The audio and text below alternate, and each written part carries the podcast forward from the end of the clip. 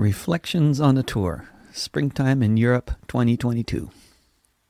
The tour did not involve a visit to Ukraine, or even any countries bordering Ukraine, but it was most definitely a wartime tour of Europe.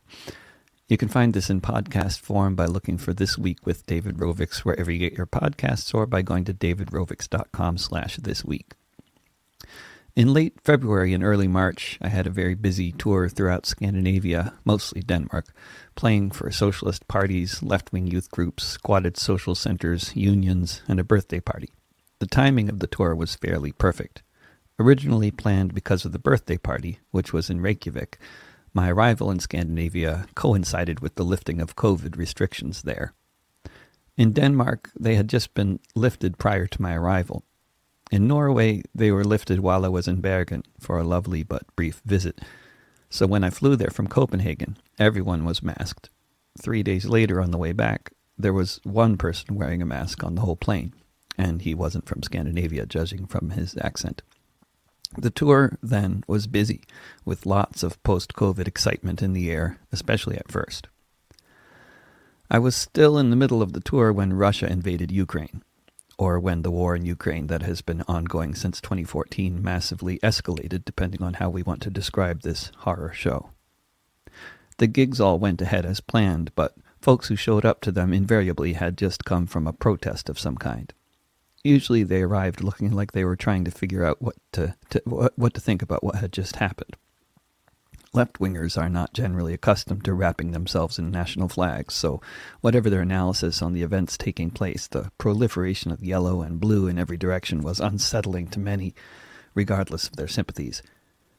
Stories of conflicts between those who had come to protest both Russian aggression and NATO expansionism and those who had come to oppose the former and promote the latter were an immediate part of the new wartime political landscape of the Danish left. It soon became clear that this was part of the new political landscape of the left everywhere I went. My personal ability to sleep on any kind of normal schedule has been shattered since the onset of the pandemic. I've learned to cope with this just fine, which isn't so hard when you don't have a job with any kind of regular hours. But since the beginning of hostilities between Russia and Ukraine, it's gotten much worse. Like many people I know, I often feel like I'm helplessly waiting for the mushroom clouds to appear while also feeling helpless to do much about the suffering of the people in Ukraine and around the world so deeply affected by this conflict, and the desire to speak out against the insane brinkmanship being practiced by the Biden administration is significantly muted by basic human empathy for those dying beneath the bombs, which in this particular instance are Russian bombs. One of the many indications that I'm not alone in all of this is the contrast between that February March tour and the one I've just completed which took me to various parts of Germany, Belgium, the Netherlands, Norway, and England. It was, in the end, a great trip with all kinds of highlights, which I'll expound upon. But it sure started slow, with very few gigs actually planned in advance. People don't generally tell you when they they've decided not to organize a gig. You hear from them when they do want to organize one, not when they don't. But I'm sure that the reason I didn't hear from some of the groups I would have expected to hear from is because of the new polarization that is rife within the left in many countries now, in terms of where people stand on this new war, and how to go about walking what seems to many to be a treacherous political tightrope. The atmosphere is one that stifles. People will tend to do other things with their time than throw themselves into the frying pan by organizing a gig for someone who will inevitably be addressing these issues. Other people have been distracted because they've been involved with mobilizations in various countries to help with the re- help the refugees flooding into the rest of Europe from Ukraine since February. Still others are too despondent about it all to bother organizing anything while they wait for World War III. This mid April to mid May tour was planned far in advance, at least in terms of the travel arrangements. Otherwise, I would probably not have tried to book a tour during a massive event like this war and everything else that goes along with it. But here I was with free plane tickets to Frankfurt, so I did my best. This would be the first tour I've done in a long time that involved very little time in anyone's car and no rental cars. I had gigs in several different countries, but usually only one or two per country, so there were a lot of flights, a lot of trains, and a whole lot of walking through cities dragging wheeled suitcases around. I was carrying my octave mandolin on my back, which is the only reason my spine isn't compacted by now.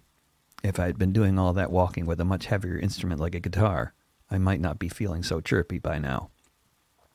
The tour would begin and end at Frankfurt, home of a very big international airport from which Condor now does direct flights from Portland. My friend had miles on Condor, so Frankfurt it was. My first destination was a really cheap hotel across from the main train station in the city. Coming from Portland, much of which resembles a refugee camp, the obvious destitution among the homeless drug addicts that largely populate the immediate area between the train station and the hotel was not shocking, but it was depressing to see in Europe, where such sights were rare for a time. The hotel was cheap in the sense of being inexpensive, but the room was comfortable enough, if tiny, and a fine place for jet lag recovery, which generally involves being up at weird hours that you wouldn't want to impose on someone you might stay with.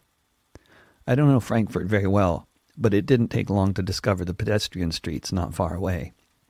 If you're ever in a European city wondering where to find the older part of town or nice pedestrian streets, just look for the biggest, biggest cathedral you can find on a map of the area, wherever you are. Works very well most of the time. Every train I took in Europe was more than three times faster than any train that exists in the United States, I'm pretty sure. Looking at maps on my phone, taking the train to many cities is faster than driving, or if it appears to be slower, that's only because you haven't hit the traffic jam yet.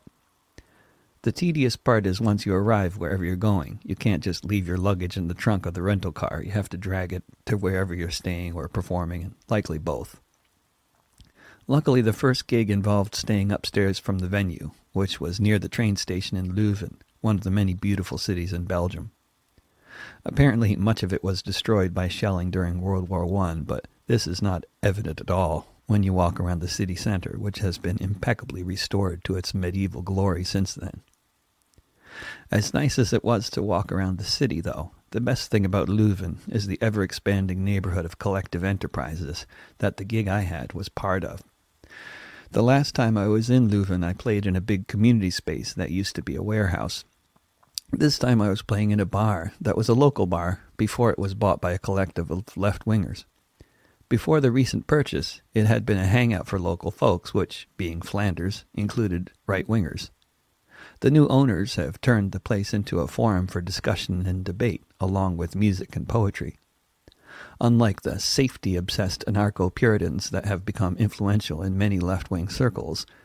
At the Wake Cafe Het Groot Ongeluk in Leuven, the right wingers are welcome to contribute to the discussions, even in the form of shouting their disapproval from the peanut gallery about something a speaker is talking about on the mic.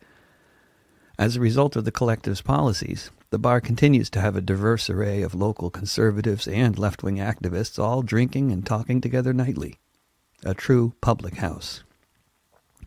In the collective pub was a Dutch sign indicating that we were on Whistleblower Street. The day after my gig in Leuven was the EU Free Assange Wave demo in Brussels. I had been asked to MC the event, which seemed like a lot to do given my suspicion that there was not going to be any real stage management going on. So I asked Kamala Emanuel to co MC it with me, given that she was in town to join the rally and sing harmonies with me, and has had a lot of experience emceeing rallies in Australia, where she came from. It was all a bit haphazard, with the aforementioned lack of stage management and last minute speakers being added as well, both of which made everything go on longer than planned and meant eliminating music from the program, namely my second set. But overall, it was a powerful event, particularly because of speakers like London member of the British Parliament Jeremy Corbyn and Julian Assange's wife, Stella Assange. The band Chicks on Speed provided some festive music breaks. Attendance was not overwhelming, given how much promotional effort had gone into the event, but the stage setup was great, the live stream was excellent, and the several hundred people in attendance took up much of the square and looked like a decent crowd.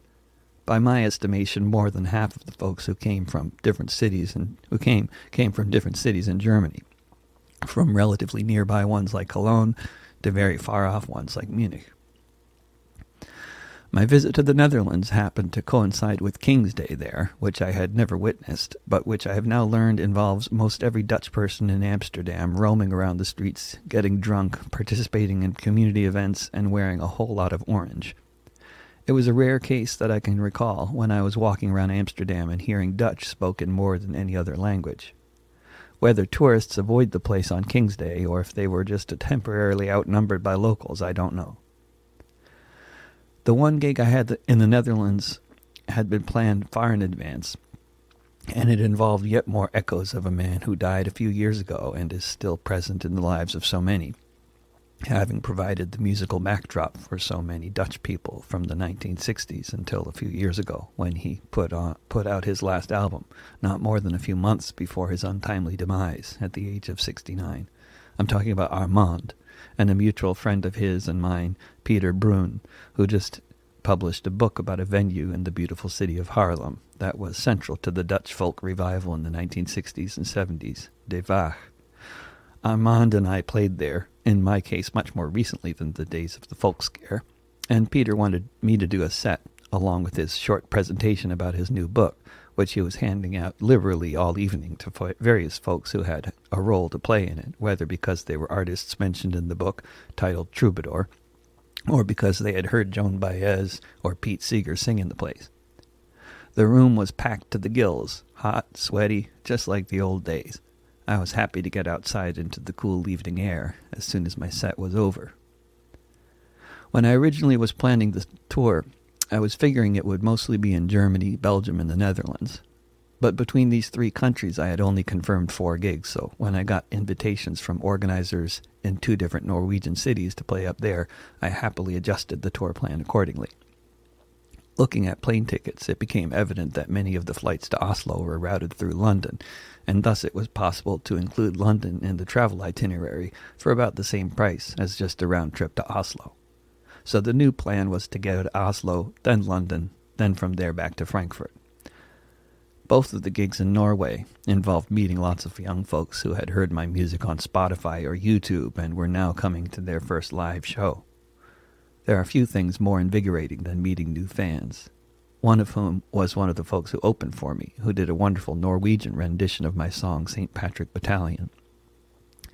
The venue we played in, Hausmania, has been central to the left and alternative scenes in Oslo for many decades, along with another historically squatted social center, Blitz. Blitz was celebrating its 40th anniversary during the weekend I played at Hausmania, which may help explain why I had a much bigger turnout in Trondheim than I had in Oslo. Timing is important, but sometimes scheduling conflicts are hard to avoid, such as this whole tour, actually.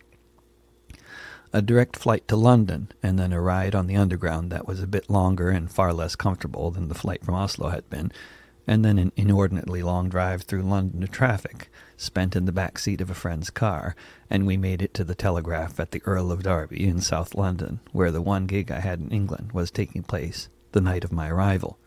At this gig, I was joined not only by Kamala, but also by the other singer with whom I recorded a couple of great albums, Lorna McKinnon, who had managed to come down from Scotland for the weekend to work. Unfortunately, no one recorded that gig, but the three part harmonies were amazing. May 1st in London was the first May 1st when I've participated in an event that wasn't in Denmark in a very long time. May Day 2000 was a most memorable day spent in New York City, but from the following year onwards, most May 1sts I found myself in Denmark, often doing four or five gigs in the same day at different times at different May Day events in different parts of that small country. This time I was marching with around um, a thousand folks, by my estimate, from all over the world, generally left wingers of one variety or another. Communists from Turkey and Kurdistan were prominent, along with a variety of the more militant trade unions. Somewhat conflicting positions on the war in Ukraine were represented, and there was some kind of minor scuffle around it, but nothing serious that I saw. Although the march itself was festive and often very musical, the rally that took place in Trafalgar Square at the end of the march was a complete letdown, a typical array of boring speakers and no live music at all. The free days in London after May 1st were largely spent playing music and turning Jane and Tony's apartment into a recording studio. We recorded Prolesville sessions there by Kentish Town. Another day was spent taking instructions from Niels, the Danish videographer, who has spent years now doing video work of various kinds with the campaign to free Julian Assange. We had a fun day of singing the same song hundreds of times in different parts of town under various circumstances. Video coming soon. The train from Frankfurt to Heidelberg was very delayed. The part of that trip that was supposed to take 20 minutes took an hour. By a nice coincidence, I happened to sit down next to a young man who turned out to be from Kiev, Ukraine. Talking to him reminded me of so many of the descriptions from journalists I've heard about what it's like meeting Ukrainian refugees. He just seemed completely lost, like the proverbial deer in the headlights. What just happened? Why am I here? Just a few weeks earlier, he had been living in his apartment in Kiev, working for a bank, taking vacations in Istanbul like so many middle-class Ukrainians. Now he's on a train, having just left his bag of clothes behind by accident on another train, wondering if he gets off at the next stop to try to locate his bag, will they let him on the next train? The Ukrainian passport no longer gets you on trains for free, apparently. He said he had just been given a spot in a refugee camp in Duisburg, but there were just curtains separating beds, no private rooms. I didn't ask him how awkward it might be for a young man to be in a refugee camp overwhelmingly filled with women and children. I imagine an atmosphere like that which I've heard about during World War II in the US and the UK. Able-bodied young men could get dirty looks sometimes just for not being in uniform. In any case, he didn't want to stay there and was heading to a friend's place in Switzerland for two weeks. He had his life planned two weeks ahead now. His name is Dimitro. I managed to get him to accept a 50 euro note to help him on his way and wished him all the best when the train eventually arrived. I have his number if anyone in Germany or perhaps elsewhere in Europe reading this has an extra room, preferably for much longer than two weeks. Kamala and I got to Heidelberg in time to play an outdoor show for several dozen adults and quite a few very patient children. The setting was a woodsy courtyard surrounded by five-story buildings in which most of the audience lived. The atmosphere in the courtyard we saw upon arrival was nothing short of idyllic, with happy children dump jumping on a trampoline or running around in the grass while their happy parents chatted with each other or played with their children. Some of the new collectively owned buildings being constructed in the neighborhood right now are reclaimed from the U.S. military base that had been abandoned in Heidelberg a long time ago. Much better. After Heidelberg, I flew on my own up to Trondheim, which is easily one of my favorite cities anywhere, partly because of the nice chilly weather, but mostly because of Svartlamoen. Svartlamoen began as a squatted neighborhood where properties had been abandoned, including a car dealership, as I hazily recall, and it eventually grew into what it has become today. At least until recently, it was an often contested thing, much like Christiania in Copenhagen, but on a much smaller scale, and without the open-air hash market or the mobs of tourists. As in Christiania, many of the houses are very improvised constructions and very colorful, works of art as much as living spaces. Other buildings clearly were once used for purposes other than living spaces, but have been creatively converted into housing. During the day, the preschool is where the action is at, and also the noise that can most easily be heard in the neighborhood during the daytime, along with the trampoline that has been recently set up not far away from the preschool. At night, the center of gravity shifts to the restaurant and bar 20 meters down the road, the ramp, or to an outdoor gathering of adults in the same area as the trampoline, which often turns into a multi-generational party, where the kids jump and the adults do other things. UFFA, Trondheim's premier punk rock social center, located about a five-minute walk from the edge of Svartlamoen, was crowded with all kinds of folks, including a bunch of the usual studded punks, as well as a table full of clean-cut Maoists, folks associated with Svartlamoen's anarchist bookshop, and a whole bunch of other people of mysterious origin. Bjorn Hugo had done a lot of postering and other promotional efforts for the gig, as he has reliably been doing since I met him 17 years ago, but no one seemed to know where many of the young people came from. Bjorn Hugo strategically waited until after my concert at UFFA to start promoting the rally he was organizing for Tuesday in solidarity with Julian Assange. Perhaps starting the promotion sooner would have been good, but it was great to see someone taking the initiative to organize a rally just because I was in town with a few days free. We had around 70 people, unless you go with Bjorn Hugo's estimate of 100. Most of my time in Trondheim was spent in Svartlamoen, playing music with folks who lived there or who lived nearby, particularly Yun Yun and her guzheng, which they call the Chinese harp, which I discovered while jamming with her is really well suited for improvising an F-sharp pentatonic. The community is full of artists and musicians who actively make art and music rather than just talk about it. Oftentimes, they weren't stopping to eat lunch, so lunch became a meal that you generally didn't eat until 4 p.m., which works well in Svartlamoen, since that's when the ramp opens. As I sat down on the plane headed to Portland, I still smelled like a Svartlamoen bonfire. I had a row of seats to myself in my free premium economy seat, so I doubt anybody minded. As I was getting on the plane, I noticed a woman with a Ukrainian passport checking in. The Ukrainians can fly direct to the U.S. now, unlike all the other refugees languishing in overcrowded church run tent camps in Tijuana getting kidnapped and shot by narcos. Nice to see someone getting a welcome of some kind from these white supremacist states of America, though, whether blonde or not. The blonde refugees are refugees too, and I feel for those who are coming to join the many Ukrainians attempting to survive in the ever gentrifying city of Portland. The rich ones do well anyway. I don't know what this woman's situation was, but as a U.S. citizen, I got through immigration at PDX faster than most of the passengers, so I was passing by when I heard a woman with what I took to be a Ukrainian accent asking if this was the flight from Frankfurt. Good. The refugee has someone to pick her up at least. We'll go out with a track from the recording Kamala Emanuel and I made in Jane and Tony's apartment in London. If you want to hear the rest of Prolesville sessions, you can find it at soundcloud.com slash David Rovics. You can also find there a playlist I just put up of 17 songs I've written over the years about mass shootings after Buffalo. There's a pattern here.